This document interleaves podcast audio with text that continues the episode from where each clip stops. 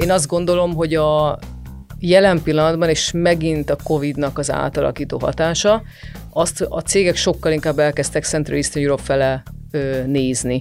Mert ugye van ez az India, ez tényleg az outsource, régen ugye azt mondták, hogy olcsó, és ott mindent meg lehet oldani, és tudnak nyelveket beszélni, van Amerika, Nyugat-Európa, amiről tudjuk, hogy drága, és nem is lesz olcsóbb, és van Kelet-Közép-Európa, ami mindig egy ilyen kicsit megfoghatatlan, mert ugye rengeteg ország, rengeteg kultúra, rengeteg nyelv, de én most azt gondolom, hogy nagyon-nagyon sok globális cég, aki tényleg arra megy, hogy hogy tudunk hatékonyságot, efficiency-t találni a munkákban, elkezdték Kelet-Közép-Európát használni. Sziasztok, ez itt a Reklámszünet, a 24.hu kommunikációipari és reklámszakmai beszélgető, megmondó podcastja. A mai vendégem Sásdi Hága, a Publicis Group Hungary vezetője vagy CEO-ja, és azért mondok CEO-t, mert Hága nem csak Magyarországon dolgozik, hanem az egész régióban. Erről fogunk majd mindjárt viszonylag sokat beszélgetni. Szia Hága! Szia Peti, köszönöm a meghívást, és üdvözlök minden hallgatót! Kezdjük akkor azzal, amit végül is itt már felvezettem az elején, hogy te nem csak az országért, hanem egy régióért is vagy felelős. Mit csinálsz pontosan? Mondd el nekünk, Léci. Ez mindig egy jó kérdés. A szüleim is szokták kérdezni, hogy pontosan mivel foglalkozom. Enyémek is. Alapvetően mindig attól függ, hogy éppen milyen napot veszel ki a naptáramból, és éppen mi történik aznap, de azért a, a, nagy csapás irányok, az tényleg a, a csapatépítés, nagyon sokat foglalkozom a, az emberekkel, nagyon sokat beszélünk a talent teammel, nagyon sok nagy megbeszélésünk van régiós szinten, hiszen most jött létre a, a három különböző országnak egy ilyen régiós ö, egységesítése. Ez most kezdődött el, ez nagyon sok ilyen stratégiai feladatot hoz magával, nagyon sok workshopon ülünk, gondolkodunk, merre vigyük ezt tovább illetve hát mindenképpen ügyfelekkel is, szóval én nagyon szeretek közel lenni az ügyfelekhez, és mivel ugye a Magyarországi iroda az egy alapvetően egy globális iroda abból a szempontból, hogy nagyon sok amerikai, nyugat-európai ügyfelünk van, kínai ügyfelünk van, rengeteg olyan tárgyalásban benne vagyok, amik tényleg ilyen nagyobb kaliberű, és mindenképpen ilyen nagy hatása van arra, hogy merre tudunk tovább menni. Mi a régió pontosan? Beszéljünk akkor erről a, a, a területről, hogy Igen. ez hogy jött létre, és miért pont ez? Hát ugye a Publicis Group uh, Hungary ugye több brandből áll, ugye hat brandből, itt vannak a kreatív brandek és a, a média brandek, ugye a Sachi, Leo, Burnett, Publicis, illetve vannak a médiaügynökségeink. Ezt hívjuk mi Publicis Group Hungary-nek. Ezeknek mindek van külön vezetője, gondolom. Ezeknek most már egyre kevésbé csinálunk külön vezetőket, hanem tényleg próbáljuk ezeket integrálni. Pontosan azért, mert nagyon sok külföldi és magyar ügyfelünk van, és a, a kapacitás elosztása az embereknek, és az, hogy sokkal színesebb és sokszínű legyen a munka nekik, ezért ugye nagyon sok ember elkezdett úgy dolgozni, hogy magyar ügyfelen is tudjon dolgozni, de megtapasztalja a nemzetközi ügyfeleken való munkát is. És ezért ezek a a vonalak, hogy kiviszi a Szácsit, kiviszi a Leo Burnettet, kiviszi a Publicis, ez már kevésbé van ilyen nagyon élesen elhatárolva a cégben. De fizikailag ez megvan? Tehát, hogyha ha egyáltalán valós irodáról és nem home office-ról beszélünk, akkor, akkor van egy van egy Leo Burnett iroda, meg egy Szacsi iroda, vagy már ennyire sem válnak ezek szét, és itt csak márkák vannak, amik viszik az ügyfeleknek a, a fejét, meg a gondolkodását? Igen, márkák vannak, amik viszik a, a gondolkodást. Ugye majd erről is tudunk beszélni a, ugye a költözésünkről a Publicis House-ba az Irányi utcában, amiben tényleg egy olyan iroda, ami tényleg azt gondolom, hogy ilyen Covid utáni tökéletes iroda, akkor én még nem tudtam, amikor költöztünk, hogy Covid lesz, és ez lesz a tökéletes iroda, de egy utólag megnézve egy olyan helyre költöztünk, ami egy nagyon sok kollaboratív tér van, kávézó van, in-house stúdió van, az embereknek nincsen dedikált helye, szóval mindenki foglalhatja a helyet magának, és tud máshova ülni. Értelmszerűen a, a brandeknek fontos szerepe van, mert van egy olyan személyisége, és van egy olyan tudás és, és eszközrendszer, ami megkülönbözteti őket, de tényleg nagyon fontos az, hogy mindenki belelásson mindenbe, és ez régebben sokkal ö, szeparáltabb volt, egy csomó mindent nem tudtunk arról, hogy a másik mit csinál, ami most szerintem egyrészt a költözéssel, másrészt azzal, hogy felépítjük a Publicis Group Hungary brandet, nagyon sokat változtatott ezen az elmúlt években. És ez azt is jelenti, hogy lehet ma még azt mondani, hogy, hogy, hogy megmaradtak ügynökségi brendek olyan módon, hogy még van szacsis gondolkodás és Leo Burnett-es gondolkodás, és hogyha ha a szacsi dolgozik egy ügyfélen, és nem a Leo Burnett, akkor ők máshogy közelítenek meg egy, egy ügyfél problémát, mint a másik? Ö, igenis és nem is. Szerintem a, ugye a Sachin Sacsinak, és én négy éve ö, csatlakoztam ez a csapathoz. Ugye a Sachin Sacsiban most is vannak olyan emberek, akik 25 évvel ezelőtt kezdtek, és volt egy nagyon erős, és van egy nagyon erős kultúrája azt gondolom, hogy régebben, és ezt most tényleg úgy mondom, hogy még nem voltam itt, más gondolkodásban, más rendszerekben dolgoztak a különböző brendek. Most ugye maga a Publicis Group is húzza ezeket azért egy fajta sémára, egy gondolkodásra, hogy kezelünk egy briefet, de mindenképpen a személyiség azért megmarad ezeknek a brendeknek. Viszont akkor, ha jól értem, munkaszervezésben ez, ez, ez azt jelenti, hogy egymás mellett ül egy asztalnál a Leo Burnett-es, a Szacs, és, és aki tudja még milyen. Megvannak, a, megvannak a, a brand dedikált helyek, de, de ugye ez most megint inkább a Covid miatt most már teljesen úgy alakul, hogy mindenki oda ül, hova szeretne. Ugye ezt a együttállást, ami most létrejött, ezt a regionális együttállást, ezt Lepomnak nevezik, nagyon szépen ügyesen, kommunikációs céghez méltóan bemárkáztatok egy, egy, egy összeköltözés, vagy egy összevonást. Itt a cseh, a lengyel és a magyar régióról van Igen. szó, hogyha, hogyha nem tévedek. Miért pont ez a három ország? Tehát hogy, hogy alakulnak ki egyáltalán az ilyen, ilyen régiók, és, és mi nem, és az miért nem? Tehát miért is benne Szlovákia? Mm.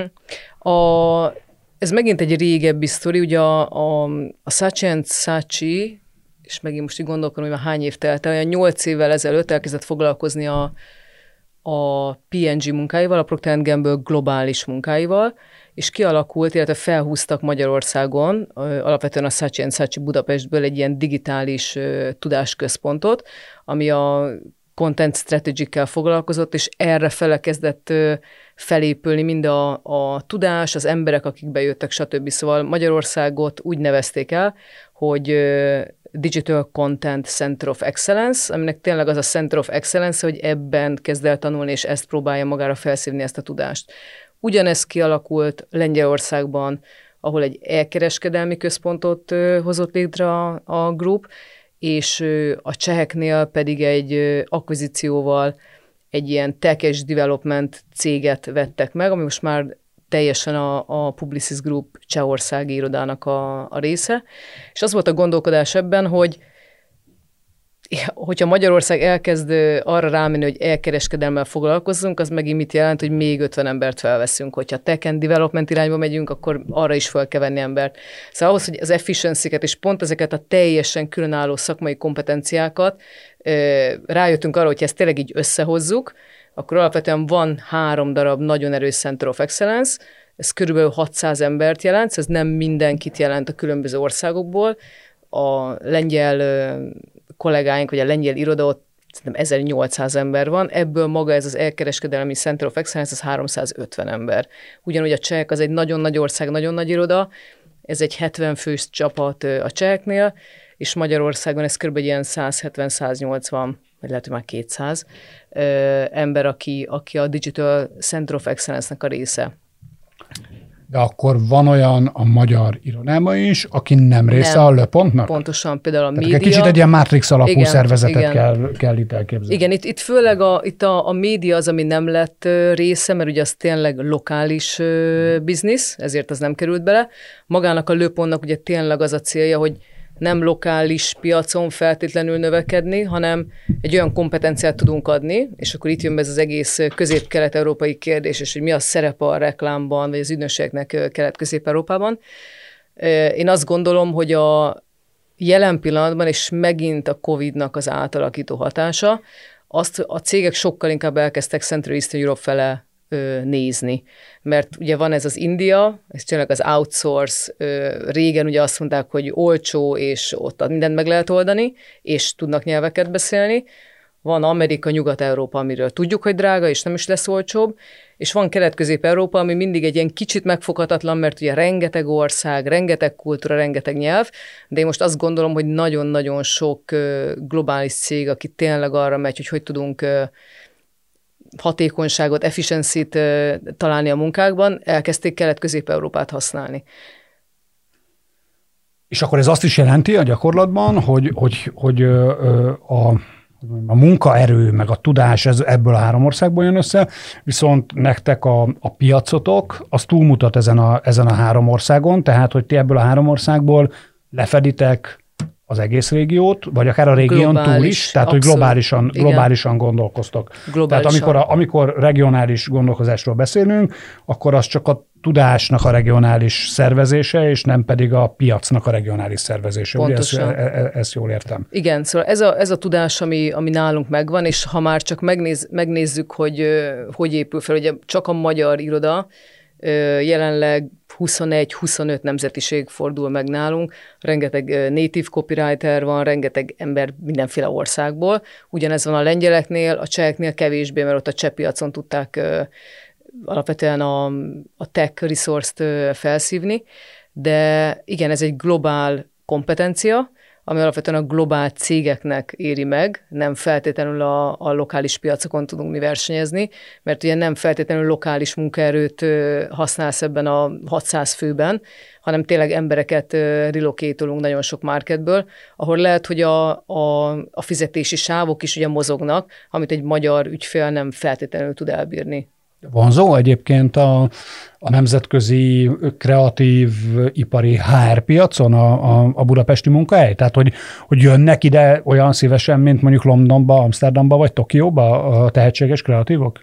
Ugye a, itt nem csak kreatívokról van szó pont a, a, a digitális tudás miatt, hanem digitális stratéga, nagyon sok SEO ember, kreatív. Emberek, szóval, akik ügynökségnél igen, dolgoznak, itt most is Budap, használtam igen, a szóval a, Magyarország, én azt gondolom, hogy Budapest vonzó. Szóval ugye a, tényleg nem belemenve a, a politikában, szerintem, hogyha az országot nézzük, a megélhetést, az árakat, a fizetést, amit tudunk adni, ahhoz mindenképpen egy vonzó ország, és nagyon sok ember, aki ugye el akar menni külföldre dolgozni, amikor elköltözöl Londonba, New Yorkba, tényleg megfizethetetlen, szóval olyan fizetést kell keresned, amit nem fogsz keresni. De ugye mindkét helyen éltél mindkét helyen, igen, ez, van igen ezt így, van erről tapasztalatom, meg, meg tényleg látom, hogy ott milyen fizetési sávok vannak, és tényleg milyen pénz kell ahhoz, hogy megélj. Budapest szerintem ebből a szempontból egy nagyon vonzó ország, és emiatt tényleg Indiától kezdve most van az első Fülöp-szigeteki alkalmazottunk, Dél-Amerikából nagyon sokan jönnek. Például Dél-Amerikában ugye megint csak mi történik? Amerikában nem fog tudni ö, elköltözni, mert ez egy nagyon nagy stretch Dél-Amerikából, de az, hogy eljön Európába, és nagyon sokan szeretnének Európába jönni, kicsit olyan, mint az európaiaknak Ázsia, ugye elmegyek Szingapurba, és ott végig tudom utazni a világot. Itt ö, én azt látom, hogy ugye mind Ázsiából, mind Amerikából eljövök Európába. Budapest ez egy tényleg vonzó hely, mert nem olyan árak vannak, mint Nyugat-Európába, és be tudom járni egész Európát. Szóval mindenképpen egy vonzó dolog, főleg úgy, hogy tényleg globális márkákon dolgozunk. Ez elvezetett egyébként oda, hogy, hogy hogy butik ügynökségek is képesek legyenek nemzetközi munkaerőt vonzani, vagy ez kifejezetten azért a, a, a hálózatos ügynökségeknek lesz a sajátja, akiknek egyébként a szerepe a magyar piacon mondjuk a másfél-két évtizeddel ezelőttihez képest jelentősen csökkent, de úgy tűnik, hogy akkor ebb, ilyen szempontból pedig mégiscsak megmaradt az erejük. Szóval, hogy ez más előtt is nyitva van szerinted, vagy ez a ti Igen, privilégiumok? Én azt gondolom, hogy, hogy Magyarországon tényleg egy ilyen speciális helyzetben vagyunk, mert uh, szerintem mi vagyunk az egyetlen ügynökség, vagy hálózati, vagy magán, akik, akiknek ennyi külföldi ügyfele van, vagy ilyen globális footprint, footprintja van. Az, hogy az embereket relokáld ide Magyarországra, annak van egy nagyon kemény költségvonzata. Szóval azt gondolom, hogy, hogy kis ügynökségeknek elkezdeni embereket relokálni, látva azt, hogy tényleg milyen papírmunka van mögötte, mit csinálsz el az az emberrel, aki három hónapig itt vár arra, hogy egy tajkártyát kapjon, és addig nem tud elkezdeni dolgozni. Szóval nagyon sok módon... Ezt munkaadóként intézitek? Tehát, hogy mi ezt intézzük, és nagyon sok esetben ugye támogatjuk, van, e, van erre, kisépítünk erre egy olyan package amit tudunk adni, illetve teljesen humán módon, értelemszerűen, hogyha a magyar adminisztráció összeomlik, és még két hónapot kell fizetni az albérletet, akkor egyes helyeken próbálunk segíteni, mert tényleg mi hozzuk ide az embereket, de hogy ennek tényleg van egy olyan anyagi vonzat, amit be kell építeni. Szóval most mi az elmúlt 12 hónapban felvettünk 160 embert, abból szerintem 60... Budapestre vagy az egész régióban? A, itt Magyarországra, szóval a Budapest irodába. Nagyon nagyot nőtünk 2012-ben, és ebből... 22? 20, 21-ben vettünk, ja, 21, vagy a, igen, a, a 21, a 12 hónap alatt olyan 140-160 embert vettünk fel. Ebből szerintem ilyen 40-60 között külföldi, hogyha csak annak megnézed a, a költségét, ezt egy kis ügynökség, ezeket nem egyszerűen nem tudja felszívni, mert ugye nem jön vissza alapvetően a, az a revenue az ügyfelektől, hogy ezt meg tud engedni magadnak. Ez nagyon érdekes, amit mondasz, hogy pont a, az elvileg válságévben volt ilyen, ilyen dinamikus a növekedésetek. Ennek mekkora része jött a magyar piacról? Ő, mi, magyar, mi a magyar piacon nagyon nagyot növekedtünk. Ez, én azt gondolom, hogy ez több dolognak a, a hatása. Egyrészt, és én ezt mondom, hogy ehhez tényleg nekem, mint vezető semmi közöm nincs, hogy nem volt olyan ügyfelünk, aki travel, étterem, szóval nem, nem volt olyan ügyfelünk, aki olyan szakmában volt, vagy olyan területen volt, olyan szektor, ami teljesen becsődölt. Ez, ha most éppen lett volna öt darab... Vezetőként el... mégis van, azt gondolom között az, hogy milyen portfóliót építesz, vagy csak, de akkor azt mondod, hogy ez mázli. Úgy, én úgy értem, hogy mázli, igen, mert hogyha mondjuk valaki pont egy, egy légitárságnak dolgozott, szerintem nagyon jó légitárságnak dolgozni, arról ő nem tehet, hogy pont a Covid miatt a légitárság becsődölt. Szóval, hogy nagyon sok cég úgy ment tönkre, hogy tényleg nem tehet arról, hogy ő abban a szektorban dolgozott. Én se azért építettem így a portfóliómat, mert azt gondoltam már előre, hogy majd hogy ha van egy válság, helyzet, igen, amikor... szóval, hogy szerintem ebből a szempontból nem tudok mit mondani, nem, tényleg nem volt olyan ügyfelünk, ahol katasztrofálisan vágtak volna a büdzsék, ez volt az egyik. A másik, hogy mivel tényleg egy Digital Center of Excellence vagyunk, és ami ö, felemelkedett nagyon, ugye ez az elkereskedelem, és továbbra is ö, ez megy fölfele, és a digitális ö, csatornákat keresik az ügyfelek. A digitális transformáció, azt gondolom, hogy az elmúlt két év alatt tíz évet ment a, a különböző cégek azzal kapcsolatban, hogy mit kell csinálniuk, hogy kell adniuk, hogy van a supply chain, nagyon sok dolog ö, tényleg elképesztően felgyorsult, mi pont ezzel a tudással rendelkezünk, és mi pont erre vagyunk készek, hogy hogy tudjuk átalakítani a, a kreatívokat, hogy kell digitálisra átállni, és emiatt tudtunk, és ugye az egyik legnagyobb ügyfelünk a Procter Gamble, aki alapvetően növekedett a szokás szerint a, a válságban. Ugye ők azok a, én azt gondolom, hogy tényleg a legjobb, még mindig a legjobb hirdetők abból a szempontból, hogy soha egyetlen egy válságban sem csökkentették a büdzséjüket, és talán mindig kijönnek egy nagyon erős emelkedéssel, és ezt mindig követni fogják. Nekünk nagyon nagy része a bizniszünknek az a Proctertől jön, és ez megint csak nekünk segített abban, hogy ott egy növekedést tudtunk elérni. Akkor ez azt jelenti, hogy, hogy annak ellenőri regionális habként működtök, a magyar piac az fontos számotokra, és fontos is maradt. Tehát, hogyha Abszolút. nem lenne a magyar piacról származó bevételetek, akkor, akkor, akkor az nem, nem, nem lenne jó nektek. Tehát koncentrálni fogtok Magyarországra. Igazából így épültünk fel. Én azt gondolom, hogy ez egy, egy, egy historikus dolog, hogy mindenképpen vannak magyar ügyfeleink, hisz Magyarországon vagyunk. Én azt gondolom, hogy a magyar szakembereknek nagyon fontos az, hogy Magyarországon lássa a munkáját, nemzetközi brendeken dolgozni, és nemzetközi ügyfeleken dolgozni, nem mindig látod azt, amit csinálsz. És erre szükség van az embereknek, szüksége van a magyar piacon megjelenni, szüksége van a, arra a fizikai kontaktusra, vagy ki tudja, most már van, de van szükség arra, hogy részese legyél a magyar piacnak, a magyar kreatív szakmának. Szóval semmiképpen nem szeretnénk a, a magyar piaci fókuszunkat elveszíteni, inkább azt szeretnénk csinálni, hogy azokat a metódusokat, amit mi globális ügyfeleken használunk és látunk, azt a tudást hogy tudjuk ide a magyar piacra ö, befordítani. Ugye ami, például, amit én láttam, és ami, ami, ami nekem nagyon fontos, hogy hogy működik a kapcsolat egy ügyfél és egy ügynökség között. Én nagyon remélem, hogy például a magyar ügyfél oldalon ez is elkezd változni. Ugye nagyon sok ügyfél dolgoztam külföldi piacon, és ez a partnerségi viszony az, ami alapvetően szerintem mindent megváltoztat, hogy, hogy, és talán ez a Covid megint csak egy ilyen pozitív hatás, hogy az emberek kicsit közelebb kerültek egymáshoz, és kicsit elmosódnak azok a dolgok, hogy én vagyok az, aki fizetlek, és te meg azt csinálod, amit én mondok neked. Ez ugye a tipikus példája, hogy nagyobb logó, kisebb betű, jobbra ted, balra ted. Ez Te a... azt mondod akkor, hogyha jól értem, hogy, hogy ez az, amit tanulnia kéne a magyar ügyfeleknek és ügynökségeknek, hogy ez a viszony ez harmonikusabb és támogatóbb legyen, és hogy ez ebben van érdemi különbség mondjuk a, Igen. az amerikai és a magyar ö, piac között. Persze, ott is vannak különbségek, de én azt gondolom, hogy a, a reklámügynökségek szerepe és a mi, mint szakembereknek a szerepe az az, hogy mint tanácsadó működjél az ügyféllel. Ahhoz, hogy egy tanácsadó tudjál lenni, az az ügyfélnek partnernek kell ebben lenni, és nem egy megbízónak. És, és, az, és, és, és a, tényleg a COVID egy kicsit, és voltak is erre példák, hogy olyan ügyfelek, és ez például nem csak magyar ügyfél, hanem külföldi ügyfélnél és aki teljesen megközelítetetlen volt, mert ugye telefonon, e-mailen, stb. És hirtelen bekerültél a hálószobájába, a konyhájába, a gyerek a fején ugrál, hirtelen közelebb kerültek Emberi az emberek, hogy igen, és akkor az van, hogy ja, én is, nekem is van két gyerekem, aki a fejemen ugrál, neked is van, és hirtelen megszűnik ez a nagyon formális, én rendelkezem ezzel, és én szeretném ezt csinálni, de ez, ez mondom, ez nem magyar specifikus dolog, én ezt úgy látom, hogy minden ügyfelnél, és főleg például egy procurementnél, akikkel ugye a pénzeket tárgyalod, valahogy úgy látod az életét, és jobban tudtok egymáshoz kapcsolódni, a problémákat jobban meg tudod beszélni, mert hogy látod, hogy ugyanazok vagyunk. Én mindig azt gondoltam az egész szakmámban, hogy a, a tisztelet az nagyon fontos. Én ar, arra nagyon figyelek, és mindig mondom a kollégáimnak, hogyha bármi tapasztalnak, ahol egy ügyfél úgy beszél velük, ami szerintük nem mm, tiszteletteljes, vagy, vagy valamilyen olyan hang nem van benne, amit mondjuk egy normál ember nem csinál, akkor arról beszélni kell. Gyakran van ilyen? Ö, nincs gyakran, csak szerintem amikor van, azzal sem foglalkozunk.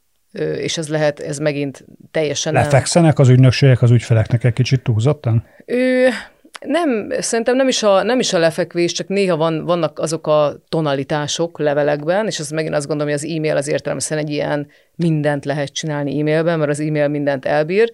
Az embereket viszont nagyon megérinti, amikor, amikor valahogy, hát igen, amikor nem, nem tisztelik a saját munkádat. Nem is tudom, hogy jutottunk ide, de hogy nekem ezek olyan dolgok, amik, amik abszolút fontosak, hogy és néha volt ilyen beszélgetésem az ügyfélel. a nemzetközi és a magyar piac közötti különbségről Igen, és akkor onnan jutottunk. Ideig. Igen, de ez, ez megint egy olyan, hogy tényleg ez, ez értemszerűen létezik nemzetközi piacon is, mert ez egyén függő, és nem brand függő, és nem ország függő de én az ügyfeleknek mindig azt szoktam mondani, hogy... Mindenhol vannak seggfejek, ugye? Hát, és hogy ülhetnénk, hogy ő ülhetne az én helyemen, én ülhetnék az ő helyén, akkor ugyanezt csinálnánk, vagy nem csinálnánk. Szóval a tisztelet ebben az egész szakmában egy nagyon fontos dolog, és a szaktudásnak az elfogadása, hogy, hogy azért vagyunk mi egy ügynökség, és azért vagyunk szakemberek, mert azt gondoljuk, hogy tudjuk a, illetve azt szeretnénk megtalálni egy, egy adott üzleti problémára a megoldást, és ebben akkor tudsz eljutni a tökéletességre, hogyha partnerként és teljes kontextusában ismered, hogy mit próbálunk megoldani. Mennyire volt kultúrsok visszajönni dolgozni? Ugye te tényleg, ahogy beszéltük róla, sok évet dolgoztál New Yorkba, aztán közeled, közeledtél a Magyarországhoz, Igen. utána pedig Londonba töltöttél, Igen. töltöttél időt. Ez mennyire nehéz, ez olyan közhelyes, hogy, hogy, hogy, hogy tök más a két munkakultúra, meg reklámkultúra, de Igen. Meg, hogy, meg miért jöttél vissza? Tényleg tök más. Ugye én tíz évet éltem kin a, a két országban, és, és megint azt mondom, hogy elképesztően jó ügyfeleken tudtam dolgozni. Ugye Londonban az akkor még Nokián dolgoztam, angol és globális piacon, Amerikában, New Yorkban a Bacardi volt az egyik legnagyobb ügyfelem, ott például volt egy olyan ügyfél, tényleg máig emlékszem, és máig nagyon jóba vagyunk, aki úgy ünnepelte, vagy úgy köszönte meg az egész éves munkát, hogy 15 embert leleptet, re, lereptetett a New Yorki piac, vagy a New, Yorki, New Yorkból Miami-ba, és akkor egy ilyen egész éjszakás, mert ugye, ugye az összes bárt ismeri és reprezentálja, a bankkártyájával így a 15 ember jött, ment, ivott mindenféle koktélokat, ami ugye Bacardi, meg a bar, bartenderek, szóval, hogy olyan gesztusokat csinált, és tényleg Ezek olyan... azok a sztereotípiák, amiket mondjuk filmekben látunk. Amit, és, a, és igaz, a, igen, szóval tényleg képzelj el, hogy a Miami Beach-en, ott végig a, a Emiatt szokták nem szeretni az emberek igen, a reklámosokat. Igen, de szóval ez, ez azért ritkán fordul elő, hogy ez fordítva szokott lenni, itt amikor az ügyfél viszi el, és az ügyfél fizeti, és nem számlázza vissza az ügynökségnek, azok, azok ritkán vannak, de tényleg nagyon, nagyon szerencsés voltam abban, hogy nagyon jó ügyfelekkel dolgoztam, ugyanez volt különben a farmára is igaz, nagyon sokat dolgoztam a GSK-n, ott is egy ilyen nagyon nagy partnershipbe, és nagyon nyitottak voltak arra, hogy amikor azt mondtuk, hogy ugye a farmacégeknél leginkább szükség van a digitális transformációra, és azt mondtuk, hogy igenis kellene ilyen oktatásokat csinálni a senior managementnek, mert hogy ők nem értik, hogy a kis fiatal brand manager már csinálna a digitális, de föntre ugye nem az jön, és volt egy ilyen javaslatunk, hogy akkor minden második hétben mi kimegyünk és beülünk az ő senior leadership meetingjükre, és mondták, hogy hát az tök jó, és menjünk, és akkor mindig nézzünk meg egy topikot, mert hát igen, mi nem, ők annyira nem értenek ehhez. Szóval nagyon-nagyon nyitottság bennük arra, hogy megint csak azt mondom, partnerként működjünk együtt, és, és ez szerintem nagyon sokat számít. A, ugye a kultúrsok visszajönni, én arra emlékszem, hogy amerikai módon tértem vissza, és én folyamatosan vigyorogtam, mert nem tudom, Amerikában is ez az amerikai vigyor, meg ez a jóked, az emberekhez való ugye hozzászólás, a how are you-nak a, a használata. Én nem hiszem, hogy kicsit még hülyenek is néztek minket itt Újlipótárosban, amikor bementünk minden kávézóba, és akkor sziasztok, hogy vagytok, és utána az emberről sajnos ez lefagy, szóval, hogy tényleg megszűnik egy Mennyire fél év. Hát lehet, hogy fél év, három hónap, hogy, hogy nagyon kedves, és úgy hirtelen akkor úgy, úgy sajnos visszaállsz a, a, arra, ami, ami, ami az itteni kultúra, nem azt mondom, hogy jó vagy rossz, de tényleg más. A, akkor ugye a Sachen Sachihoz, én a Sachen Sachi vezetőjeként kezdtem a, a Publicis Groupban, én pontosan azért csatlakoztam, mert ők akkor már különben a Procter Gamble-nek egy globális ö, bizniszét vitték. Ö, én mindenképpen olyan helyre szerettem volna menni, illetve ez a, ez a lehetőség engem megtalált, ö, ami nemzetközi környezet és nagyon érdekes az, és mostanában szoktam ezen gondolkodni, hogy, hogy tényleg milyen pici a világ, és ez is egy, ugye mondjuk mindig, de hogy tényleg igaz, és én ezt látom, hogy most az egyik ügyfelünk, most épp pár hét múlva megyek New Yorkba, és azzal a, a, GSK-s vezetővel fogok ebédelni, akivel akkor ott, mert hogy ő megint ügyfelünk lett, csak most a Budapesti irodával Tényleg fogom, kicsi a világ. Igen, a Budapesti irodával fogunk együtt dolgozni, mert hogy őt is érdekli az, hogy Central Eastern Europe kompetencia. Ugye értelemszerűen van egy bizalma feleim, mert, mert dolgoztunk nagyon sokat együtt. És mi történik? Tudja, hogy van, tudja, hogy ez olcsóbb, tudja, hogy ez, ez akár egy nagyobb csapat is lehet. Van egy olyan tudásközpont itt, amit értelemszerűen a Procter Gamble miatt már ott van nekünk a case látják a, a nagy ügyfelek, de hogy ezek a kapcsolatok elképesztő, hogy most ugyanazzal a nővel fogok elkezdeni ö, ö, bizniszelni, mint tíz évvel ezelőtt New Yorkban. És ezek a, ezek a ugye a nemzetközi piacon mi történik ugyanaz, mint Magyarországon, hogy csak az emberek forognak a különböző ügynökségek között, de rengeteg kapcsolódási pont van most azzal, hogy Publicis Group Hungary és Le Pon és az én akkori amerikai ügyfeleim, vagy akár ügynökségi emberek, akik ugyanúgy forogtak a, a rendszerben. Mennyit számít a, a személyes kapcsolat, és mennyire, vagy inkább úgy kérdezem, mert erre nyilván azt mondani, hogy sokat számít. Mennyire lehet egy nemzetközi ügynökségi globális piacon ezeket a személyes kapcsolatokat ápolni Budapestről? A, ugye a COVID előtt, és én azt gondolom, hogy fontos a személyes kapcsolat, azt is gondolom, hogy tényleg a COVID átalakította ezt, mert COVID előtt is tudtunk online beszélni, de hogy az nem volt annyira elfogadott, és az nem, ott nem jött, döntések nem születtek, holott akkor is születhettek volna, ezt most már ugye tudjuk.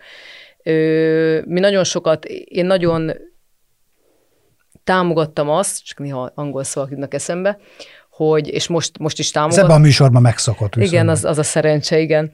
Ö, hogy, hogy menjenek az emberek, és utazzanak, és lássák a világot, és, és lássák az ügyfeleket. Ö, ugye Covid előtt mi Genfbe a, a Procterhez elképesztően sokat utaztunk, szóval amikor a vizer, vagy nem tudom mivel kellett mennünk, mert ugye nincs közvetlen járat, tele volt a 15 emberrel, mert ilyen negyedéves tervezés volt Genfbe, vagy ők jöttek hozzánk, nagyon sokat mentünk New Yorkba, nagyon sokat mentünk Londonba, szóval nagyon sokat utaztunk, és ezek a kapcsolatok fennmaradtak. Ez megint csak pénzkérdés, szóval, hogy megteheted, vagy nem teheted, de nekünk erre mindig külön büdzsénk volt, hogy, hogy utazzanak az emberek.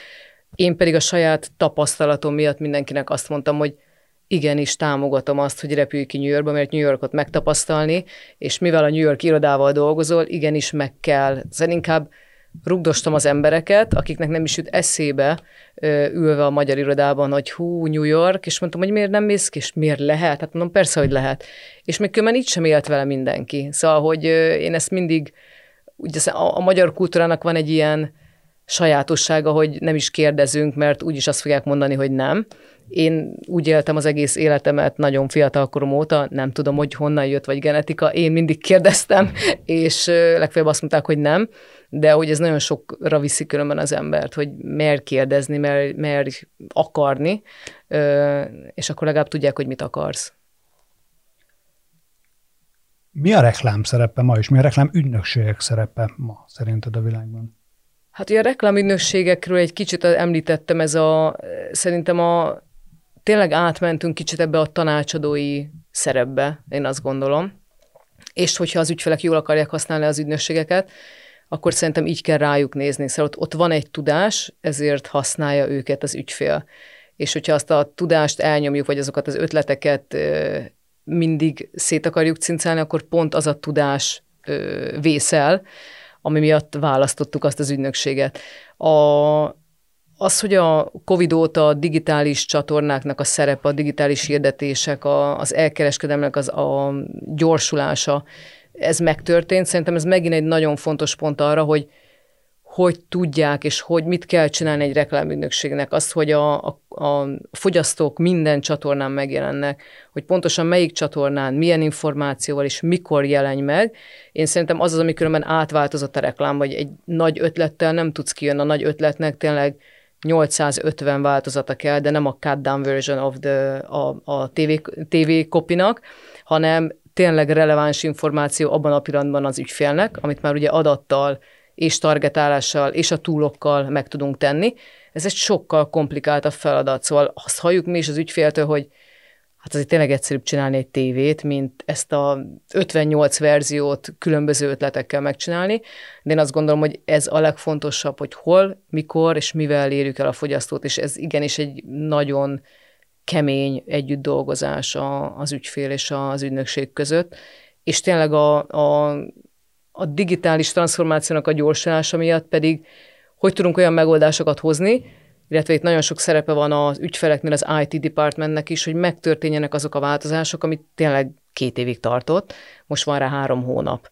Ö, és ugye a reklám szerepe ebben az egészben, hogy a Covid alatt láttuk, hogy rengeteg márka próbált valahogy ebbe a Covid dologba beszállni, Szerintem valakik nagyon jól megcsinálták, mindenki próbált valamit csinálni, de szerintem a fogyasztó ezt, ezt mindig kiszúrja.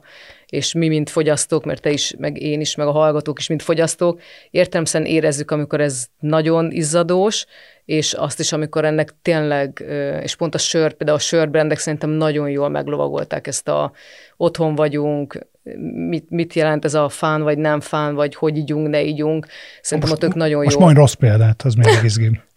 Hát nem, nem, kell, ügy, nem, kell, nem kell ügyfél, a... nem kell ügyfél konkrétan, Igen. hogyha nem szeretnél, de, de ha szektor tudsz mondani, az, az biztosan érdekes. Most a, ez, ez, ugye pont a Procterre gondoltam, de a Procter is nagyon ügyesen csinálta sok esetben a tisztítószereikkel, és tényleg a tisztítószereknek is az eladása az fölment, de az mondjuk valószínűleg a fertőtlenítés miatt, meg a... Ez viszonylag érthető egy igen, ilyen helyzetben. Most még a mosóporok, hú, nem, nem, Mik voltak, akik próbálkoztak? Majd lehet, hogy eszembe jut. Hát igazából mindenki próbálkozott, ugye, ahogy Igen, mondod. nem csak hirtelen gondolkodom, hogy mi volt az, ami nagyon rossz. És hirtelen mindenki elkezdte, hirtelen ugye a tévében is megjelentek a, Persze, a, a, hát az otthon forgatott ö, ö, reklámok. Először, először újdonságnak tűnt, aztán hirtelen aztán tele, nagyon, volt a, nagyon tele volt a reklámblokk le. ezzel. Jó, akkor kérdezek mást. Ez, amit, amit most említettél, szerintem ez tök érdekes, valószínűleg ezt a Covid fölgyorsította, de előtte is ott volt. Ez a, ez a típusú médiatudatosság, tehát az ügynökségeknek egyszer jobban kell érteni a médiához. Ez a, fajta, ez, ez a folyamat, ez jogossá teszi még a, ezt a klasszikus iparági felosztást, amiben itt elkülönült ö, ö, médiaügynökségek, reklámügynökségek voltak. Ugye ez, ez korábban együtt voltak, aztán szétváltak, aztán megint elindult egyfajta ilyen, ilyen összeolvadás irányába, hogy, hogy mit gondolsz ennek a, ennek a jövőre? Ugye ti az elején erről beszéltünk, hogy, hogy nálatok is különböző reklámügynökségi márkák, meg különböző médiaügynökségi márkák vannak a Publicis Groupba behozva kell -e ez egyáltalán hosszú, hosszú távon, és akkor még arról nem is beszélek, hogy külön van digitális ügynökség, meg nem digitális meg ügynökség, tehát hogy, hogy, hogy nem a full service-ség jellemző-e már valójában mindenkire ezen a piacon. Pont a média. Annak, e, igen, annak, annak kéne lenni, azt hiszem, igen. Szóval, hogy a, a, ha egy full consumer journey-t nézel, a kereséstől, tévénézéstől, nem tudom, mivel kezd éppen egy adott consumer, és tényleg 50 dologgal kezdhet. A végéig, hogy tényleg utána megvásárol valamit, abszolút igazad van, hogy a, a médiának az elkülönése ez mindenképpen egy, az egy rossz a maga a Publicis Group különben globálisan is, ezt most már full spektrumban nézi, és azok az országok és azok a kompetenciák tudnak nyerni, ahol ezt tényleg egyben nézzük, és az adatot is egyben kezeljük, a kreatív is adattal dolgozik, a végén optimalizáljuk és mérjük. Szóval a, a nem véletlenül nekem is az a célom, és ugyancsak azért ezt erősíti a, az egy irodába költözés. Ugye itt régen a, a régi irodában külön volt a média, külön helyen volt, külön volt a kreatív. Most, hogy egy helyen vagyunk, és például építettünk egy in-house stúdiót is az Irányi utcában. Itt ugye tényleg az történik, hogy a média tudással rendelkező ember, a kreatív tudással rendelkező ember, az ügyfél, ha bejön, a, a, az ügynökségi accountok, és például a production studio, ami ott van helyben, hogyha ez a 4-5-6 ember, és ugye erre mondjuk ez a interdisciplinary team, vagy, vagy a, tényleg, hogy minden skillset leül együtt, akkor tényleg eljutsz nagyon gyorsan egy olyan megoldáshoz, ami tradicionálisan nagyon hosszú ideig tartott, mert a médiaügynökség volt briefelve először, mert oda költi a legtöbb pénzt az ügyfel, ő kitalálja, hogy szerinte mi lenne, és majd arra hozzunk ugye kreatív megoldásokat, meg digital bannereket, stb. Tényleg ez volt 2000-ben, nagyon sokan még mindig ezt csinálják, ami nagyon rossz, de az, hogy, az, hogy az ügynökségi ö, emberek a briefingen egy időben, egy helyen legyenek, azt szerintem egy nagyon fontos és elkerülhetetlen dolog, és mi így dolgozunk, szóval, hogy, hogy én nem, semmiképpen nem szeretnénk külön csinálni. Most értelemszerűen az ügynökségek külön választanak médiaügynökséget, és külön választanak kreatív ügynökséget, ami értemszerűen hatékonyságot... De, de ez értelemszerű? Tehát, hogy ennek muszáj, hogy így nem. legyen szerinted hosszú távon? Nem, de itt azért megint a, a pénz beszél, és a procurement beszél, és melyik holding cég tud milyen kedvezményeket adni ugye a médiában. A kreatív azért az alapvetően sokkal kevesebb pénzt költődik el egy kreatív ügynökségi piacon, és mivel a nagy globál bizniszek tényleg írtozatosan nagy szkélen mozognak, ezért ezek elkülönülnek. Ugye látunk már ilyen konszolidációs ö, ö, utakat arra, hogy hogy lehet az egészet egybe tenni, de itt annyira sok pénzről van szó, hogy nagyon kevés olyan ö, ügyfél van, aki ezt tényleg egyben, egybe kírja, vagy azt mondja, hogy egybe kezelem. Az, az integráció és a különben az overall payoff, vagy a megtérülése Szerintem biznisz szempontból mindenképpen az integrált megoldásoknak jó. Ugye mi is erre megyünk, és mi is ezt szeretnénk eladni, illetve ugye nagyon sok esetben, mivel digitális területen dolgozunk, olyan pilotokat csinálunk, ahol a, a magát a performance médiát a kreatívhoz együtt, ha más nem, akkor ingyen adjuk, csak azért, hogy nézzük már végig ezt a consumer journey-t. Szóval tényleg nézzük meg azt, hogy mit tudunk akkor csinálni, hogyha a média pénzzel mi tudunk rendelkezni, mi tudjuk irányítani a kreatívot, és akkor nézzük meg, hogy mi ennek a, a, a vége. Ezt ez egy nagyon fontos dolog. Hogy, mit gondolsz arról, hogy a, hogy a magyar médiapiac, tehát a, a, a média tulajdonosi oldal, az mennyire van ö, fölkészülve a, ennek a típusú fogyasztói útnak a, a, a lefedésére? Tehát mennyire egészséges ilyen értelemben ez a piac jelen pillanatban? Mennyire tudsz te de úgy válogatni csatornákat, hogy azok valós fogyasztói igényeket fedjenek le, pontosabban hatékonyan érd el rajtuk keresztül a fogyasztót a tetszőleges márkának kínált ajánlatoddal. Igen. Ö, ugye én a, a magyar médiapiacban őszinte leszek, nem vagyok teljesen jártas, hogy erre ugye ott van a, a tényleg az a csapat, aki a magyar médiával foglalkozik. Én azt gondolom, hogy nagyon hosszú út van a, a magyar piacon arra, hogy tényleg ez az integrált működés megtörténjen. De én azt gondolom, hogy nagyon sok esetben, hát meg ugye ez megint a médiaügynökség és a kreatív ügynökségnek a, a kapcsolatán múlik, hogy tényleg ők most éppen utálják egymást, vagy szeretnek együtt dolgozni. Azért a legtöbb esetben ugye itt mindig Hát illetve ez mindig így van. Mindig vannak konfliktusok, meg mindig vannak jó csapatok. Ez szerintem mindig az embereken múlik, illetve a cég vezetésen is múlhat, hogy mennyire támogatja ezt az együttműködést, mennyire próbálunk a másik bizniszébe belenyúlni, de de szerintem az integráció az, az tényleg, most visszagondolok ilyen amerikai példára, egy Bacardinál, ott sem mi voltunk a médiaügynökség, mert akkor nekünk ott nem volt médiaügynökségünk, és nagyon jól működött a chemistry, azért, mert az ügyfél kialakította azt a chemistry hogy nagyon transzparens volt a gondolkodás, egyben, egyben briefelte a különböző partnereket, és nem próbált ilyen preferált szerepeket kialakítani. Szóval nagyon sok szerepe van annak a, a, az ügyfélnek, hogy megint, hogyha partnerként kezeli a, az ügynökséget, függetlenül attól, hogy különböző bucketba megy a pénz, akkor az ember jól érzi magát a munkájába, és szerintem ez a nagyon fontos, hogy amit csinálunk, azt azért csináljuk, mert mi szakmailag a legtöbbet szeretnénk beletenni. És alapvetően akkor fogják a legjobb rizáltokat kapni, hogyha egy tudom, ez kicsit ilyen mély filozófia, de hogyha boldog emberek dolgoznak egy adott problémán, akkor tényleg el lehet érni sikereket. Megmaradtál amerikai valami. Meg valószínűleg igen, de tényleg ezt gondolom, főleg a mai világban miért maradsz ott egy cégnél, azért mert jól érzed magad, és, és tényleg azt gondolod, hogy tudsz nőni, hogy van értelme annak, amit csinálsz, és ezt szerintem egyre inkább felerősödik. És ilyen szempontból már úgy értem, hogy a, a, a média kiszolgáló szerepe szempontjából ö, látsz, vagy érzékeltek ti regionális különbségeket? Tehát lehet azt mondani, hogy mondjuk, mondjuk a lengyel piac az felkészültebb, ö, közelebb áll a, a, a mondjuk az amerikai mintához, vagy a csepiac, vagy, vagy, vagy nincs? Tehát itt a régió az, az egységes ilyen szempontból. Szerintem azért egységes, és, és ugye megint csak hálózati ügynökség révén azért nagyon sok tudásmegosztás van a különböző országok között. És ugye megint mi azért annyira nem regionális piacon mozgunk, hanem tényleg nemzetközi. Most értem a Löponnak például média ügyfelei nincsenek, mert ugye a médiát, a média az annyira lokális, hogy az nem egy ilyen globális tudáshalmazba tesszük bele, de az eszközök, amivel a média rendelkezik, az adat, amivel a média rendelkezik, az alapvetően a, a kiinduló pontja az egész tervezésnek, mert tényleg hol van ez a konzumer, és milyen, milyen magatartással bír, abból kell elindulnunk oda, hogy, hogy mi a fenével tudjuk azt a, azt a fogyasztót elérni abban az adott pillanatban.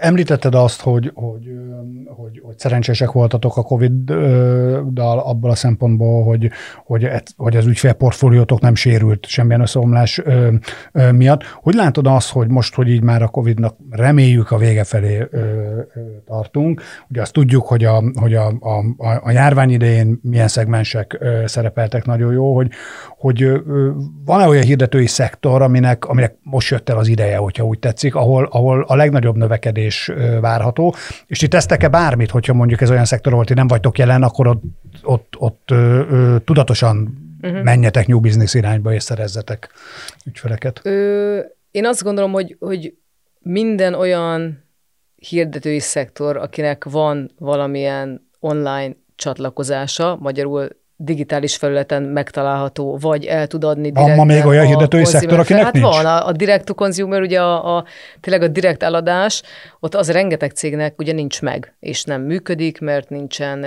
nincs olyan supply chain, nincs olyan kiszolgáló egysége, hogy eljusson egy nap alatt a, a, az emberhez tényleg a termék. Szóval nagyon sokan vannak, akik a tényleg a direct to consumer az nincs meg, értelmesen platformokon és retail felületeken ők árulnak, de az, hogy ő direktben megismerje az ügyfelet és direktben szerezzen, szerezzen információt, szerintem az, az még nincs meg.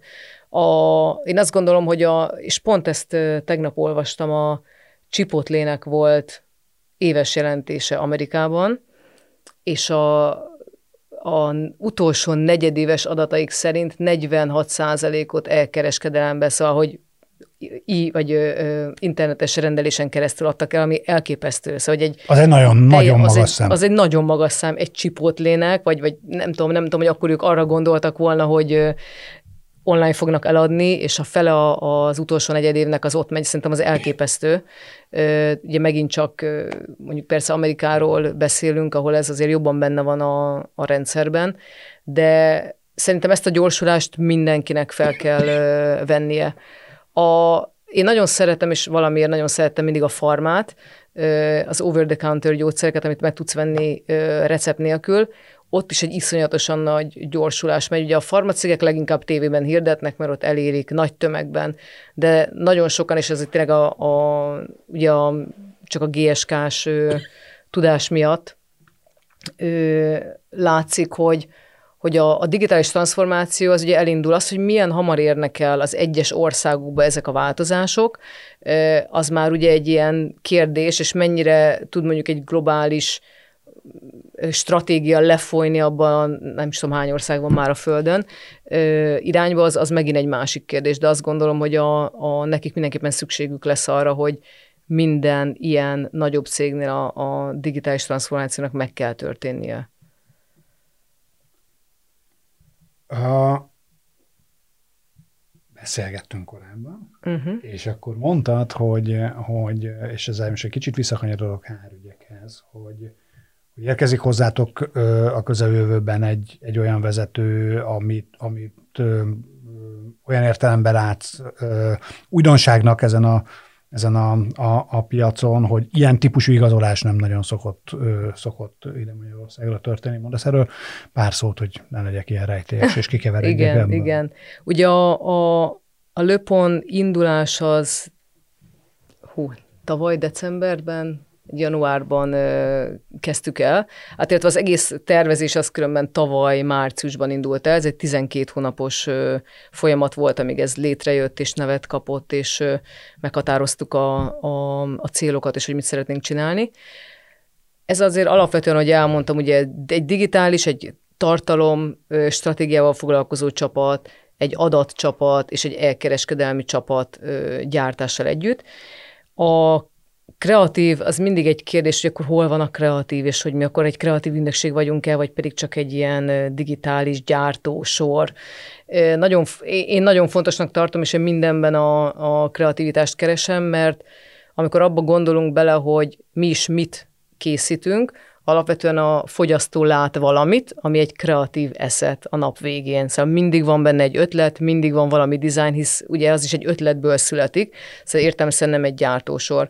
E, nagyon szerettük volna, hogyha ha be tudunk hozni egy olyan kreatív szakembert, aki ugyancsak nemzetközi közekből jön, és sikerült e, megállapodnunk Jerker Fargerstörmel, aki a, a jelenleg a Publicis Group Nordic ö, kreatív vezetője, és ő fogja, ő fog elkezdeni velünk ö, együtt dolgozni a Löponnal, ami egy nagyon nagy visszaigazolás arra, hogy egy olyan típusú ember, aki alapítója a Sachen Sachi svéd irodának, DDB-t vezette, aztán Ausztráliában ö, folytatta az útját, a McKenzie irodába, ö, Can Lion Titanium ö, díjjal bír, ő, amikor meghallotta ezt az egész löpon gondolkodást, és hogy merre megyünk, ő abszolút úgy nézett erre a dologra, hogy egy nagyon nagy lehetőség. Nagyon nagy lehetőségnek látja Kelet-Közép-Európát, nagyon nagy lehetőségnek látja azt a, azt a globális stratégiát, amit tényleg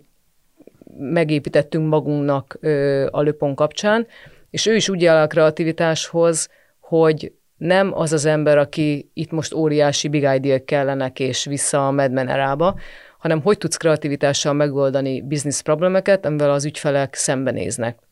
És ez nem feltétlenül arról szól, hogy te melyik kánt fogod megnyerni, és, és, és egyáltalán tényleg hogy néz ki ez a billboard, hanem ténylegesen hogy tudod az adatot, a, a, a kreatív ötleteket, a stratégiai gondolkodást egybefűzni, és milyen megoldást tudunk adni, mint Lepon egy ilyen kreatív vezetéssel. Szóval ez egy nagyon nagy milestone lesz nekünk, most fog hozzánk csatlakozni pár hét múlva, és onnan megnézzük, hogy merre tudunk tovább menni. De azért van olyan remény, hogy majd ez valamilyen Káni díjat, vagy hasonló nemzetközi elismeréshoz, vagy ez, ez szerepel a, a, az elvárások között? Tehát nyilván azért meghatároztatok célokat, Persze. hogy mégis mit vártok ettől. Szerintem ez egy, fontos? Ilyen, egy, egy ilyen típusú vezetőnél igen, én szerintem ő, ő úgy is jön ide, mert aki egyszer ebben benne volt, és ő így nevelkedett, és ebben a kultúrában majd abszolút egy ilyen elvárásnak is mondhatnánk.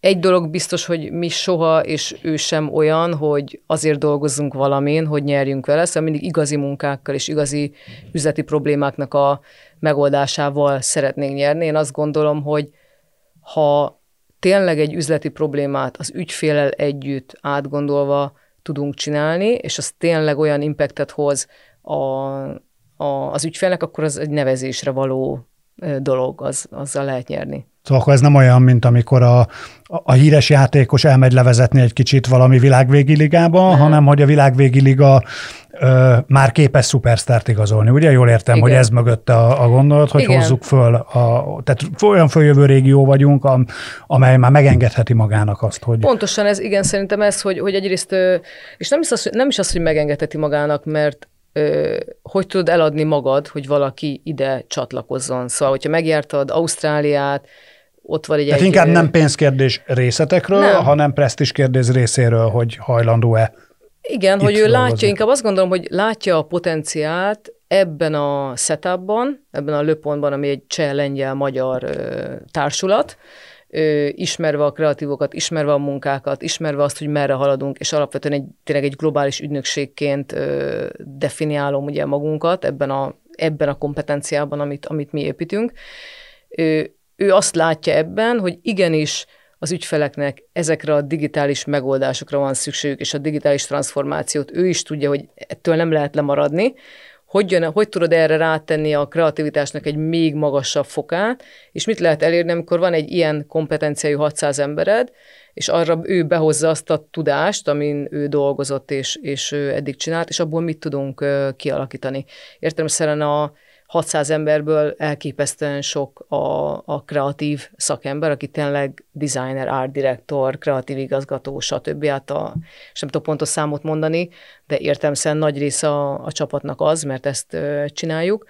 Én azt gondolom, hogy a, az ő segítségével tényleg olyan Hát megnézzük, hogy mi az, amitől ő titániumot nyert, mi az a gondolkodás, amit ha integrálsz egy ilyen digitális szaktudással és az ügyfelekkel, hova tudunk eljutni. És az ügyfelek megint egy nagyon fontos dolog. Ő is az a típusú ember, és nekem ezért volt nagyon szimpatikus, és szerintem vice versa, mert ő is azt gondolja, hogy akkor tudunk jót csinálni, hogyha partnershipben csináljuk ezt. És ez nem feltétlenül egy brief, hanem ez lehet az bármelyik magyar ügyfélel leülünk, és azt kérdezzük, hogy amit az amerikai kérdez, a what does success look like, vagy a what keeps you up at night, tipikus kérdés az ügyfelek felek különben Amerikában, hogy tényleg mi az, amitől nem tudsz aludni, és hogyha ők ezt elmondják, függetlenül egy adott brieftől, függetlenül a média kampányunktól, hogy ha ezt az egy dolgot megoldanánk, akkor itt szárnyalna a dolog, na azok a briefek, amire mi, amire mi szeretnénk megoldásokat hozni. Amire már tudod by default, hogy biztos, hogy valamilyen digitális channel lesz, tudod, hogy egy olyan kreatív megoldás kell, ami kiáll, vagy, vagy a, a, ugye a tömeg észreveszi, és ennek a kettőnek a hatása az, ami szerintem nagyon jó munkát tud hozni. Meglátjuk akkor majd mondjuk egy év múlva. Egy hogy, év múlva. Hogy hova juttatok, juttak el velük, vagy vele, és együtt a csapat. Én nagyon szépen köszönöm Sásdi Hágának, hogy itt volt. Ez volt a reklámszünet, a 24.hu reklámpiacsal és kommunikációs szakmával foglalkozó podcastja. Ilyen hét múlva más vendéggel, de hasonló témával folytatjuk majd. Sziasztok! Köszönöm, sziasztok! Yeah.